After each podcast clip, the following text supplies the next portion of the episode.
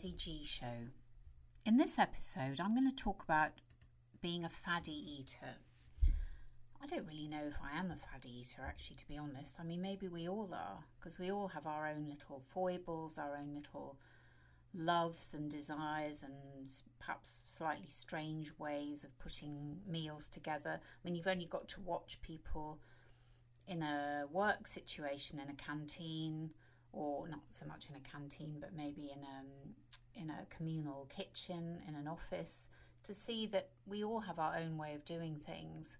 So I thought it would be interesting to explore whether I am a fad eater, uh, what I eat, why I eat what I eat, and why I think it. Uh, I seem to have it right, or at least I feel I have it right now because I touch wood. I am healthy.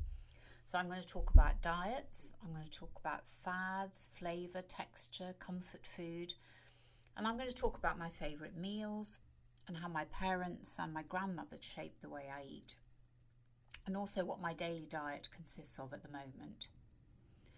So, going right back to my childhood, a long, long time ago, I was brought up well, initially by both parents, um, with quite an international flavour to it, sort of literally and metaphorically, in that my granny and my step grandfather at the time um, lived in France, so I used to spend quite a lot of my holidays there. But I do know I was an incredibly fussy eater as a little girl, very fussy. I had a very limited diet, as, as I remember it anyway. I certainly remember I hated to have anything on pasta. I did eat pasta I guess I'd probably ate spaghetti in France, maybe not in, in the UK actually, but certainly when I used to go to France for my holidays. But actually, I was quite happy eating spaghetti out of a tin um, because, you know, that's what we ate at home. So, and my mother was, I don't think my mother was much of a cook. In fact, I think my father was more interested in cooking, really. But I mean, I guess my mother was working a lot. She was an actress, she was out in the evening, so she wasn't really cooking meals. And to be honest, I don't really remember sitting round the table with both my parents eating a meal, not at home anyway. Um, and in fact, we only really ate in the kitchen, and the kitchen wasn't the kind of warmest place to sit. It was kind of a funny L shaped in this flat that we lived in. So, but I do remember my dad cooking for me, and what he used to cook was well, he'd cook steak. He'd also cook um, what he called Vienna sausages. I don't know whether they really are. I mean, now it's difficult to find the sausage that he used to call Vienna. They were like Frankfurters, but they were not as long and they were fatter and they were redder, if that makes sense. So, and I'm not, to be, to be honest, I mean, obviously they didn't have pork in them because my parents were Jewish, or at least they were religious, but they were Jewish, and I don't think my and my dad eat, did eat pork. Actually, I'm talking bollocks, but. Um, these sausages were not pork sausages because they were kind of like kosher, I guess. And he used to go to this um, Jewish delicatessen in the Edgware Road called Cohen's, um, and I think they sold them. So that's where he used to get them. So he used to have that with not the classic German mustard, but it's the more slightly more American or maybe Polish, actually, to be honest, um, style mustard. So it's got that sweetness. It's not quite as strong as Dijon. It looks like Dijon, but it's not as strong. So we'd have that. And the other thing we would have as well is crane, or at least that's what he called it. How it's actually pronounced, I don't know, but having just Googled it, it seems to be spelt C H R A I N. So it might be Chain, I don't know. Anyway, if you've never heard of it, it's horseradish and beetroot sauce and it's very hot. It really, if you've got a cold, I tell you what, it really clears your nostrils. Um, and again, I think it's that's there's a sweetness from the beetroot that counteracts the horseradish. Or I love horseradish sauce as well. Anyway, so we used to have that, and sometimes we'd have that with steak actually. So those are some of the really powerful memories of my childhood. Oh, and one other thing: there was a lot of rye bread eaten in my house which I carried on much to my children's chagrin into um, my house when I had kids. And on that rye bread, we would put butter, and then we would put something called, seems to be called anyway, Polish povidel. Don't know if that's the right pronunciation, probably not. Which is a kind of a, a prune spread or a prune butter. And it's like a jam, but it's smooth and it's not quite as sweet. It's got a sort of sourness about it as well. Oh my lord, it is so delicious. And happily, because there's so many Polish um, Polski skleps in London now and probably around the country, it's much easier to get. And even local supermarkets here, where I live in North London, they have cottoned on to um, having a Polish section, so you can actually get this Polish povidel in my local Budgens, for example. And I still occasionally get it, although to be honest, I probably only have it for a day or two and then I forget it's in the fridge and then it goes off. But anyway, it's still there, which is lovely to know. So those are some of the the foods that I remember from my childhood, but I know I was very fussy. I know I tended to like plain food. I don't remember having anything spicy.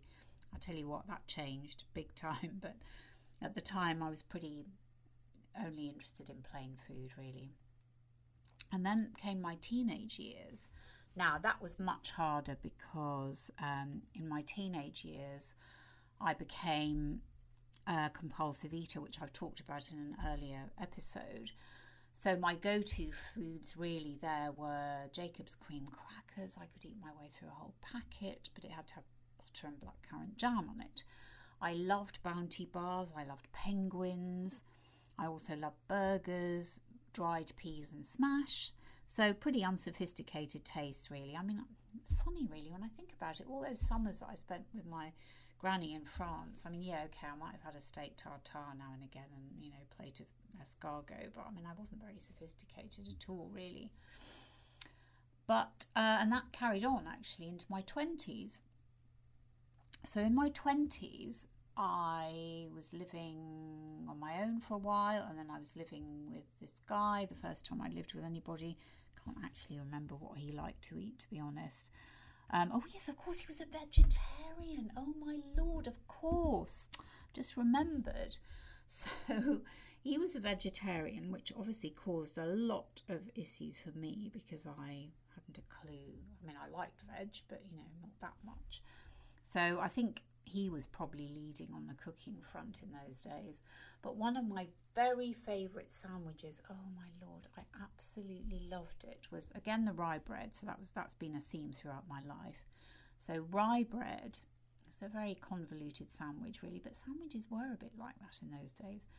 So I had a double Gloucester with chives, which, you know, is not the most sophisticated of cheese, on some rye bread with butter followed by, oh, actually, did I have butter or not? Maybe not, because salad cream was definitely a key ingredient of the sandwich. So let's say it was rye bread, salad cream. Oh my God, what was I thinking? But anyway, it was a thing then, salad cream.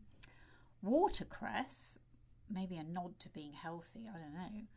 And then double Gloucester with chives. And that was, oh, I mean, it was not an open sandwich, this had to be a closed sandwich, so two pieces of rye bread and it was something called Goswell's light sliced rye, and it was it was sort of slightly uneven slices. It wasn't like a normal kind of mother's pridey, you know, every slice is the same size kind of thing. It was all you had a very you know long bits in the middle, and then the, towards the end you got very small bits of bread. It was kind of weird, but anyway, I loved it.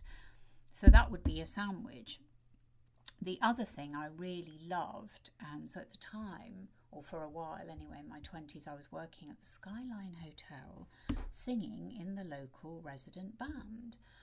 And um, why did I mention that? Oh, yes, because it was an evening job. Obviously, we were singing in the evening. And then at the end of the evening, or maybe maybe we, were, we used to get a meal there. I guess we must have done. I don't really remember. But I do remember having an Irish coffee every night without the Irish. So, an Irish coffee is when you get the um, have to put sugar in it. I used to take sugar in those days, and then you get the well, you put the Irish the whiskey in, and then you'd get the back of the spoon and pour the cream over the back of the spoon so it would settle on the top of the coffee, and then you drink this cold cream with this hot coffee underneath. Oh, and that was the only time I drank coffee. Actually, I didn't really like coffee much, but that was the only time I would drink it, but without the Irish whiskey element to it. And that was about it again, about as sophisticated as I got. And that we're, talking what late late seventies, I guess. But then in the 80s, and also, by the way, yes, I didn't really drink alcohol. I mean, yeah, I'd drunk a few screwdrivers in my time to get pissed, but I wasn't interested in alcohol at all. Didn't like wine, didn't really like spirits, didn't like anything. However, cocktail bars suddenly became a thing around about, I suppose it was the New Romantics era, sort of early 80s. And I kind of like those because you could have a God. what did you what did we used to have? I'm trying to remember some of the names. Anyway, whatever they were, very very sweet, and you couldn't really taste the alcohol, which was kind of what I liked. And they'd be sort of blue curacao and God knows what was in them. So you know they were all in little. That was in the days of the little paper umbrellas and all of that kind of stuff, which I really liked. Thought you were amazingly cool. I used to hang out at this cocktail bar in um, Covent Garden.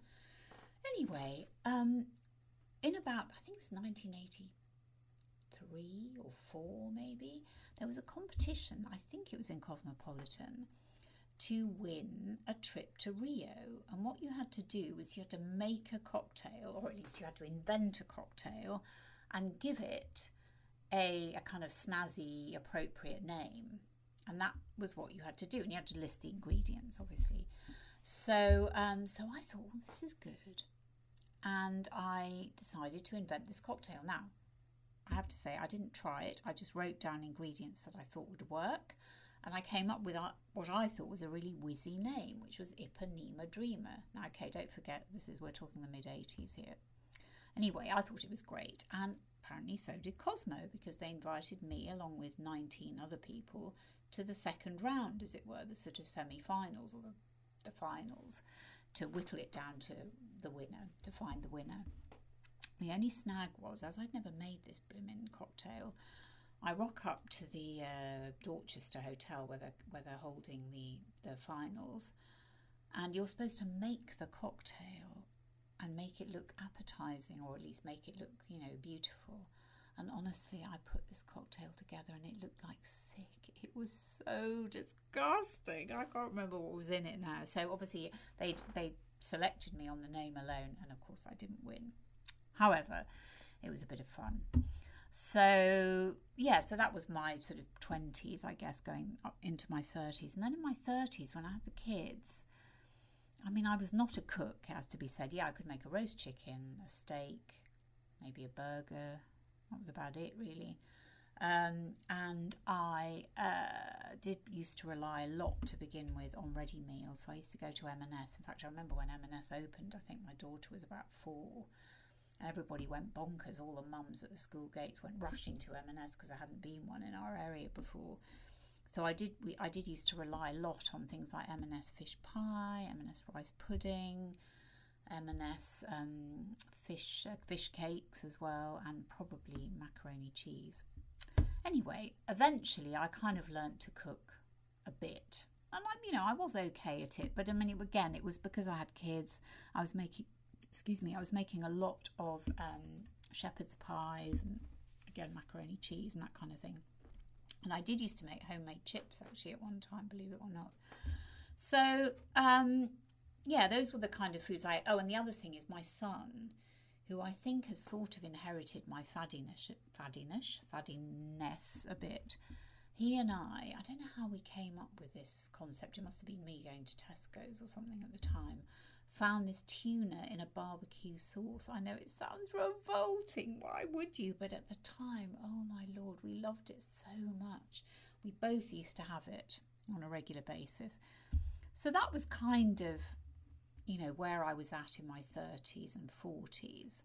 I mean, obviously, I used to like eating out and all of that, but I was still quite faddy.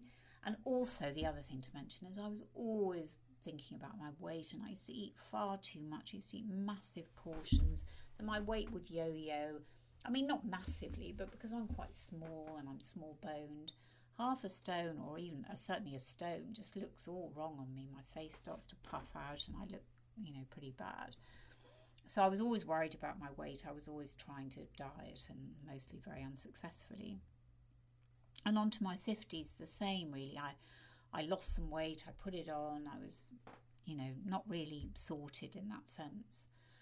But actually, what's happened now, interestingly, in my 60s, I seem to have found some kind of way of eating that seems to work for me. And I thought what I'd do now is tell you about my daily diet and what I eat. So, first to mention actually, one thing is I don't know what I weigh. I've got a rough idea because I was weighed by this place that I went to. I went to have a body scan sort of to measure my body fat because I was sort of slightly panicked that I might have a lot of visceral fat around my stomach that possibly my mother had, and she died at 69, so I didn't want to have that. Anyway, it seems as though I don't have that, which is great. I mean, I've still got spare tyres, but what's in them maybe is, you know, not so important. So, um, yeah, so I, so I kind of roughly know what I weigh, but I decided about 18 months ago, or maybe longer, to get rid of my scales, and it was a huge big thing for me not to be hopping on and off the scales or not to know that I could hop, on and off them if I wanted to. It was a really big deal. But it's been so much better for me because now I've got no choice. I have no scales. I, I don't know what I weigh, and that's it. But I know that I must weigh about the same as I did 18 months ago, otherwise, my clothes wouldn't fit. So, actually, it's been a really, really good, positive thing but the other thing that's been positive is I seem to have worked out a diet or a way of eating that works. That means I don't really put weight on. I mean, maybe it goes up and down a bit, but not appreciably. And that I seem, I feel healthy and I feel generally well. So, what do I do? Well, one of the big things that I've learned over the years, particularly as I'm quite small, is portion control. And I am quite careful about that because I know I have a tendency to want to eat and eat and eat until I'm stuffed. And I don't usually know when I'm full. I think I'll, I'll always have that problem, really. I mean, obviously, if I literally overeat until I'm stuffed, then I know, but I'm not good at stopping before that happens, and I should really because I'm small and I can't afford to eat too many calories. It's just, and especially as you get older and all of that. So, this is my daily diet. So, in fact, I've, I've, introduced a slightly new thing now as well, in that I try not to have any breakfast until, well, between 12 and 14 hours from the time I last ate. So, that means if I if I'm able to stop eating or have my last kind of snack or whatever it is um, before or after, um, say about nine, half past nine at the latest, then I can eat again at 11, half 11 if I can go that long. Can't always go that long, but, but often I can now. So, what do I have? So, in the morning, I will have, so my breakfast, even if it is at half 11, will be usually some porridge oats from the sort of Oats So Simple, so portion control. See, it's really good. Just snip the bag, pop the milk in, and I use full fat milk. I don't like anything low fat. I, have cut that right out of my diet. It doesn't taste of anything to me anyway. It's all watery bollocks, really. I'd rather, if I'm going to have something nice, I want to have the proper stuff and I'll just eat less of it. Anyway, so I have that. And in the bowl, along with the porridge, I have some berries. Now, I am addicted to frozen fruit well, frozen raspberries and blueberries. They are just, when they're frozen, they're all crunchy. They're just, oh, they're so good. I mean, I know fresh raspberries are amazing. but It depends which ones, but you know, especially if you get the Scottish ones that are all dark and purpley. But I, I discovered frozen fruit about, I don't know, 12, 13 years ago, and I just think it's a it's wonderful. And I actually buy the fresh raspberries and freeze them myself rather than buying the actual frozen ones, which I'm not so keen on. So I pop those in the bowl and I also put on either xylitol, which is my the sugar that I use. It's not sugar. It's called xylitol and I mentioned it before, I think, in an earlier podcast, and it is a well, it's a kind of like a mushroom derivative or something. Um, so it's it's healthy and it's about a quarter of the calories of sugar. Or I very occasionally, if I'm at home, I actually might put maple syrup on, which I love. And you can buy it in my local Sainsbury's, which is really good. So I have that. Uh, yeah, so that's my breakfast. Oh, I forgot a really key ingredient, and again, it's slightly new discovery for me. So I was putting on yogurt, full fat yogurt, two table, um, yeah, maybe two to three heaped teaspoons, let's say. But I've just discovered, or I've just tried, total 5% Greek yogurt, which is really good. And it's maybe not quite as full fat as the Yeo Valley Greek yogurt, but it's still really delicious. Just because I couldn't get hold of Yeo Valley in my local Sainsbury's, so I thought I'd try this. And it's really, really lovely. I highly recommend it. So I have that. And then I try not to have a snack when I'm at work. This is when I'm at work. I've stopped buying snacks, I'm pretty good. I don't really have a snack until lunchtime. And then I have some veg. I am veg woman. So what I do is I either dry roast or sometimes fry a mixture of things. So I'll put in things like um, mushrooms, aubergines because apparently purple food is really good for you. So the blueberries and the aubergines together nearly every day. Um, not together, eating together, but you know, um, on one day. So yeah, so um, courgettes maybe. So aubergine, courgettes, a bit watery courgettes, but they're okay. Um, mushrooms, which are nice and meaty. Uh, cauliflower, broccoli, all of that dry fried, so no oil at all, no water. All I do is I sprinkle on some turmeric, which has apparently very good health giving properties. Now, I don't know if the way I'm using it works, but I put it on anyway, just for the hell of it. And some of my xylitol, actually, I put a bit of xylitol on there. Bung it in the oven for 25 minutes on quite a hot oven so it gets nice and crispy on around the edges. And then I might make a separate green veg in the normal way, like boil a bit of green veg and then mix the two together and then the other thing I do, yes, I must put this in the show notes actually. My new favourite, another new favourite discovery, something called Zoug or Zoug, I don't know how you pronounce it, but it is a Yemeni paste and it's got um, coriander in it. Oh, it's so good. And it's not as calorific as rose harissa, which is another thing I love. Um, but anyway, I'll pop a bit of that on. Oh, sorry. So I've cooked that. Yeah, sorry, I haven't told you what I do with it. So I've cooked all that and then I wrap it up in foil and take some of it to work with me. And I have a measured bowl, or it's not a measured bowl, but it's a bowl, my bowl, which I take to work. And I use that bowl so I know exactly how much I'm having, or at least I know I'm portion controlling. Now, my only downfall, apart from when I've heated it up, I have I put chili um, chili flakes on, is cheese. I just I can't live without it. I'm I think I'm slightly addicted to cheese. I don't know. I don't think I, well, I couldn't go, go vegan unless I could find a substitute for cheese. I just don't know what the substitute would be. So I have to ask my vegan friend actually, because I've got a vegan friend. Well, he's really, she is really close to my husband. They used to work together. And I need to ask her what she does to flavour things when she doesn't use cheese. Anyway, so I put some grated cheese on the top, and that is my lunch. And then again, I try not to have a snack. I might have a bit more frozen fruit actually with a bit of yog, but I shouldn't really. But sometimes I do. And then when I get home, that's when I'm really starving. So about six o'clock, I again I tend to snack a bit on cheese. I know it's a bit naughty. I might even have a piece of bread, or I try to limit my carbs or my refined carbs. Sometimes I have a piece of toast with a bit of cheese because Ian, my husband, wants to eat really late or much later, so we don't eat till about eight, half past eight.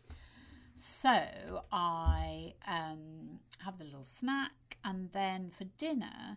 So at the moment, I'm a bit more relaxed about dinner, and Ian's been cooking a lot lately, so I let him get on with it, and I'll just have whatever he's having. And I try not to have too many potatoes, but sometimes I do. And I have this is when alcohol comes in, right? So I have, uh, you know, probably a hundred mil of wine of an evening, except at the weekend where I definitely have a lot more than that. But during the week, if I'm going to have wine, and I tend to have a bit every day at the moment, I have about 100 mil in a small glass. So I'm, I'm relatively careful. I am careful about it. And then at about, well, it used to be 10 o'clock because I seem to be going to bed earlier now. I don't know what's, I'm just really tired at the moment, I suppose, because it's winter. I um, or well, okay, it's technically spring, okay, but for me it's not spring till the 21st of March, so That's it. Um, so then I will have at about say nine, half past nine, I will have some more frozen razzos, um, raspberries, and a little yog and a little uh, xylitol or Oh, actually, do you know what? I forgot to mention. Oh, my new favourite discovery. If only I hadn't discovered it. Gail's Bakery have the most delicious chocolate flourless cakes, little mini ones. They're not that mini, which is quite good, and they're quite crumbly, and they keep for a week. They don't go. Um, they don't seem. The air doesn't seem to bother them, so they don't go all dry. And I crumble some of that on my frozen razzos with yogurt. Oh God, it's so delicious. So that is the end of my eating. So I'm probably done by half nine, and that's it. And that's my day. And I do drink lots of water. I'm, I'm very careful to drink lots of water. Well, lots of water. I probably have, I don't know, about six glasses a day or something like that. At work, I have two or three, and then I have some at home because I have to take pills and stuff. So I, I'm a bit naughty. I probably go too long without drinking water because I forget about it. So I have to have glasses around the house and bottles and things just to remind me. And that, my friends, is my daily diet. So, yeah, I think I've covered everything really. So, I would be really interested, and you know, I'm in my 60s now, apart from having very dodgy knees, which are driving me around the twist, but apart from that, I feel really healthy. I'm a bit tired at the moment, but otherwise, I'm okay. Now, is this diet the right diet? I don't know, but I feel well. Yeah, I take a few supplements, which um, actually I might as well tell you now what I take. So I take in the morning, I take one big vitamin C, a hundred, uh, thousand milligrams or micrograms, not sure. Anyway, a big a big vitamin C tablet. I take a vitamin D tablet. I know some science has said it's maybe doesn't do the bizzo, but I take it anyway. And then I also take um, a, a low dose aspirin, which is supposed to be good for inflammation. Again, some doctors say that you shouldn't take it because it might cause stomach bleeds, but that's what I do. And then in terms of other, uh, so oh yeah, I take a thyroxine. That's got, got an underactive thyroid, and in the evening I take a statin, which I've just started to take again. And I also take these horse pills called Quarterflex, which I've just started taking over the last month, and they are supposed to be really good for your knee for for um, osteoarthritis, which I have. How lovely! But it's mostly in the knees, so I'm trying that, um, and we'll see how we go. I think you've got to take it for a couple of months to see whether it has any effect. So yeah, so that's me. I would be really interested to know what you do what do you do to keep healthy? Do you feel healthy? What's your diet like? Do you follow a particular diet? I mean, most diets, you know, most book diets, apart from Michael Mosley, and he's the only guy because he's an actual doctor, um, medically trained. He's the only one whose doc, whose book I books I followed and advised because actually I did do the fasting, the five to two diet, five two diet um, in 2012, which did help. And this fasting thing is supposed to help as well in keeping your calories reduced a little bit. So maybe, I mean, I, I don't particularly want to lose weight. I wouldn't mind losing five pounds probably around my middle, but am I going to stress about it? No. So um, yeah, so I don't. I'm not a fa- fan of fad diets because I have probably tried every diet in the book up until I was about forty something, maybe fifty something even. So I don't believe in any of those. However, that's not to say they don't work for some people, I guess, but I'm just not interested in them. And as I say, I feel okay at the moment.